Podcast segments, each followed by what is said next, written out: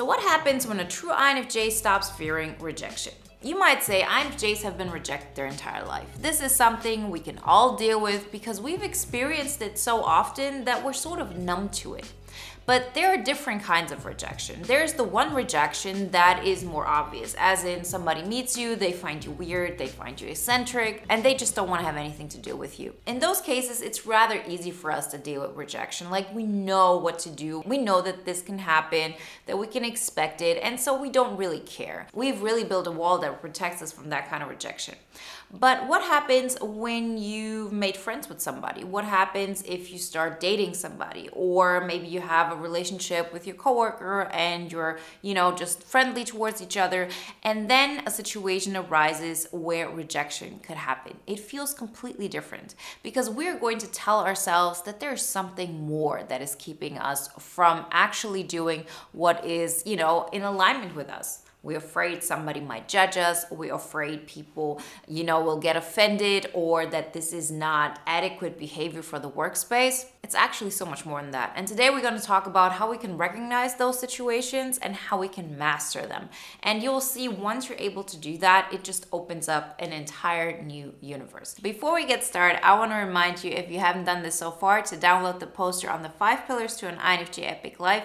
And if you want to take it to the next level and you say, now is my time, then uh, get the INFJ Epic Life audio guide. All the information you find in the links in the description. It's that much easier to deal with rejection when you're just meeting somebody it's easier for us to be ourselves, particularly when we know that this is a person that we don't want to have any kind of relationship with in the future, right? It's not a coworker, it's not somebody you want to be friends with, it's not somebody you see every day like your neighbor, you know, none of that those situations are rather clear cut. And for us INFJs, as I mentioned before, we do have enough experience and we can handle that. The other situation is a different kind of story because when you allow somebody to come closer to you, we actually start behaving from our default, you know, state, which is we are all about how we can help the other person. We're all about let's put the focus on the other person. Let's see what they're all about, how they function. We understand them so well. And then once we that, we actually change and adapt our behavior to fit theirs. And this happens without us even realizing it. We just think that's just how I am. I'm a very helpful person. I also feel what the other person is feeling. You know this, INFJs are very empathic, meaning we feel what others are feeling to a much higher degree than we actually feel what is going on within us. And this is the reason why, if, for example, another person is being mean towards you or is being selfish, it is so hard for the INFJ to actually fight back. To say, you know, okay, you think about yourself, well, let me think about myself. What would be best for me? No, things go through our mind like if I would hit back, it would hurt them so much more. I would devastate them. The other person might get revenge. They might really lash out. Like this fear comes up of what could happen if you really make the other person uncomfortable. But believe it or not, below all of these fears is a fear of abandonment. Because, yes, the person might react a certain way, like really being mean towards you, or they might say, Oh, I don't want to have anything to do with you. They might, you know, ghost you. They might pull back. There's so many variations. But if you think about it, at the core of it all is the fear of rejection and of abandonment. Because if you get rejected, what actually happens? The connection disappears you lose connection. You feel abandonment. And this is like on a really deep psychological level. So it doesn't matter how often you tell yourself, oh, I'm not afraid of being rejected. And like, you know, if I feel a situation where somebody's not accepting me, I'm going to act, you know, in a way where I accept myself and I'm not going to allow this to happen. See, those kind of reactions and this kind of self talk is very helpful if you have a situation that is easily understandable, as in, yes, the other person is being mean towards me because they're just like weird and there's something wrong with them, and I'm not going to allow that. Or you're just meeting somebody and they have different kind of values and they reject you like from the get-go, big deal, right? It's those other situations that are so tricky because our mind is not going into this and saying, oh, I'm afraid of abandonment. I'm afraid of judgment. I'm afraid of rejection. No. What actually happens is you have an uncomfortable feeling. And then we give a name to this feeling. And this feeling might be, oh, I don't want to be a bad person. I don't want to hurt their feelings. Because if I might say something that they don't like, it's really going to hurt them. And I feel how much it would hurt them. It could also be that you say, no, I can't do that because I don't want to cause drama. I'm all about harmony. So, what do we do? We keep walking on eggshells. And it doesn't feel like we have another choice. So it's rather easy for me to talk about this like from a very objective third party view, but I've experienced this. I can think of situations just like that.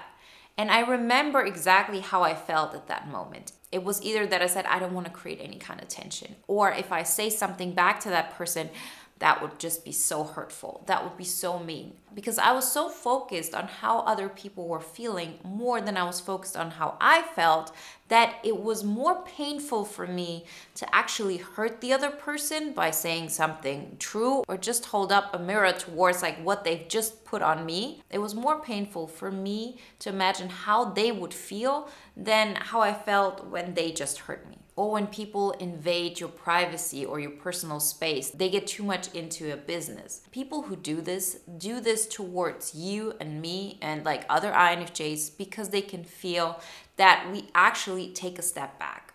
We hollow ourselves out we just like try to do anything to avoid the situation. We're not going into confrontation mode. And the reason for this is that this fear of rejection, abandonment, judgment is so deeply rooted within us that it just feels horrible. It feels uncomfortable. We're not able to name it or to experience this. See, I remember there was this guy, for example, who came always way too close to me in a work situation. And it made me feel very uncomfortable. And I might say, okay, it's just rude for me to make a scene at work. It would just be rude to me to just like confront him and say, listen, uh, you're getting too close here. Just leave me alone. I don't want to have lunch with you, whatever it may be. And this is not a situation only when somebody's hitting on you. Not at all. This can be, you know, friends, this can be acquaintances who want to have more of your personal space that you're willing to give. It might be your time, as in they want to talk to you and tell you their story and you don't want to listen to it, but you do it anyway. Or it might be another person trying to guilt trip you into helping them when you really don't feel like it. At that moment, I really felt like, okay, that's not something I can do. And I was telling myself stories like, as I said, this is not appropriate for work. If I would meet that person somewhere else, no problem. Or I don't want to cause a scene, or I don't want to make that person uncomfortable.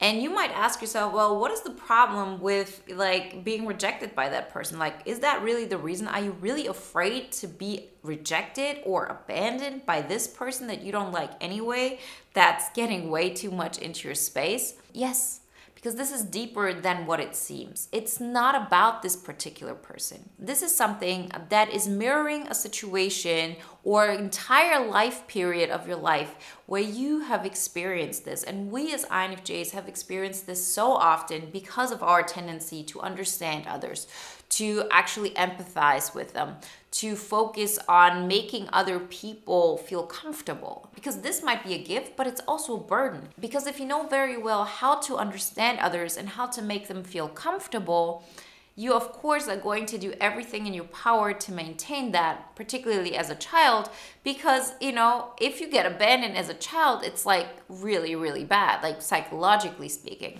so this fear is with you all of the time although you might say this is not a person that I should really care about, it's not somebody that I want to hang out with, but if that person would react in a way that a person would react if they reject you, as in they would get defensive, they would make, you know, a scene, they would get loud, they would get confrontational, they would take revenge in any kind of way this fear is real. And so we cannot tell ourselves, just stop being afraid. Like, who cares about this person?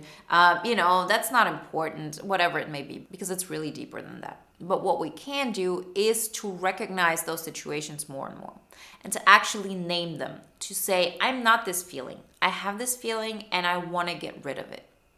The way to get rid of this once and for all, and of course, it's not like you do it once and then it's gone forever, but it really is a leaning into part. And the more you lean into sticking up for yourself, making sure that what you want is your number one priority and not what the other person wants, it gets easier and easier because you create a space that you fill up by yourself and therefore you don't feel the other person's rejection so much. Let me elaborate this. So imagine you've put yourself into this little box because the smaller you are energy wise, the less you make other people uncomfortable, right? You give them space to express themselves, to be who they are, and you just don't want to bother anybody.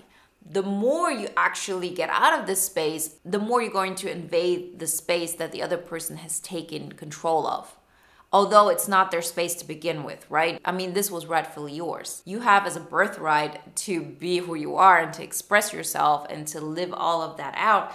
And another person can then see, oh, okay, can I handle this? Do I want to deal with this or not?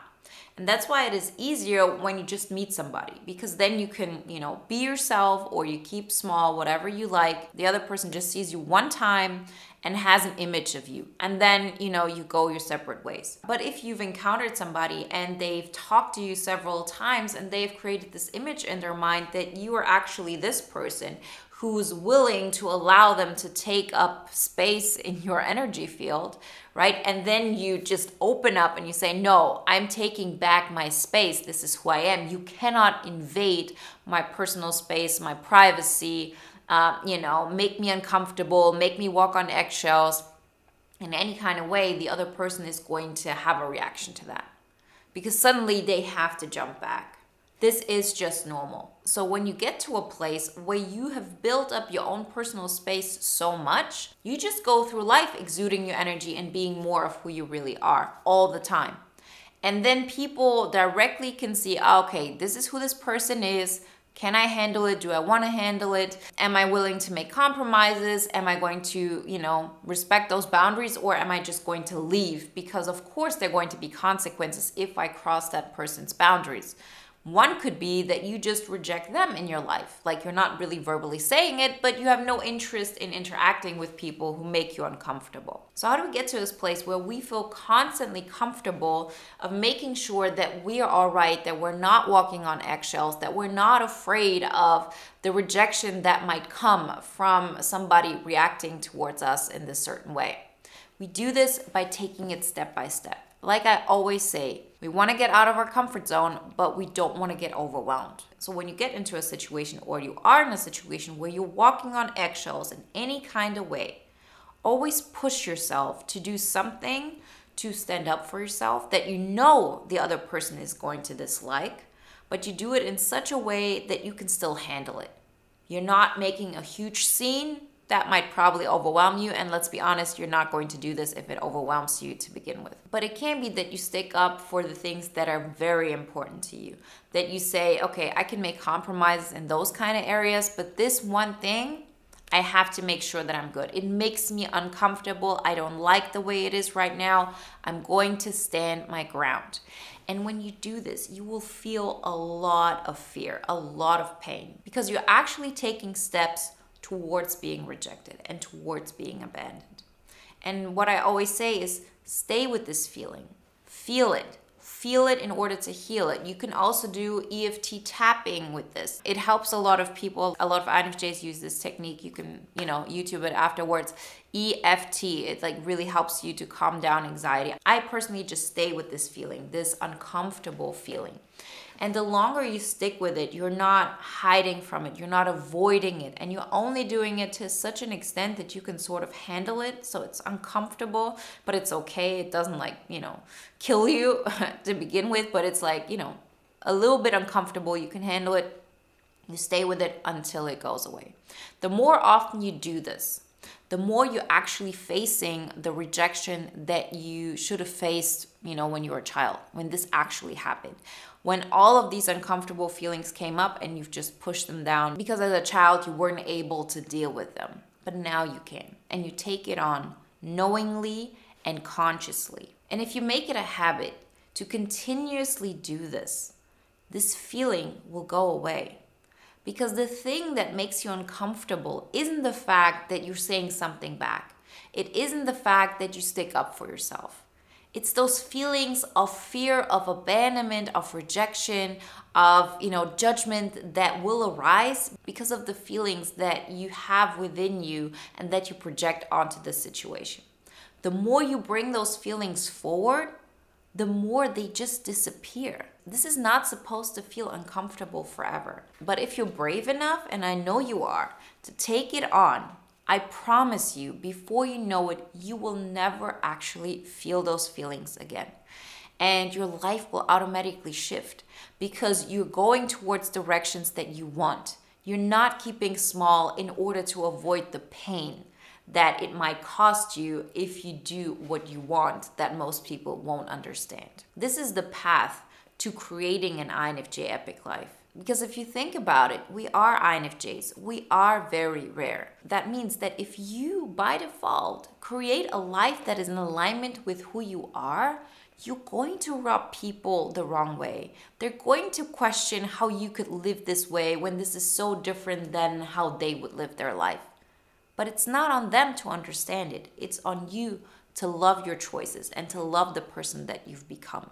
So make sure that you prioritize facing those fears of rejection and you will transform your life tremendously. Remember, if you want some more guidelines how to push that whole process, then download the free poster on the five pillars to an INFJ Epic Life. And if you want to take it to the next level, then get the INFJ Epic Life audio guide. All the information you find in the links in the description. And if you want to watch another video now that is in alignment with today's topic, then watch the video What Happens When an INFJ Stops Trying to Make Others Understand end.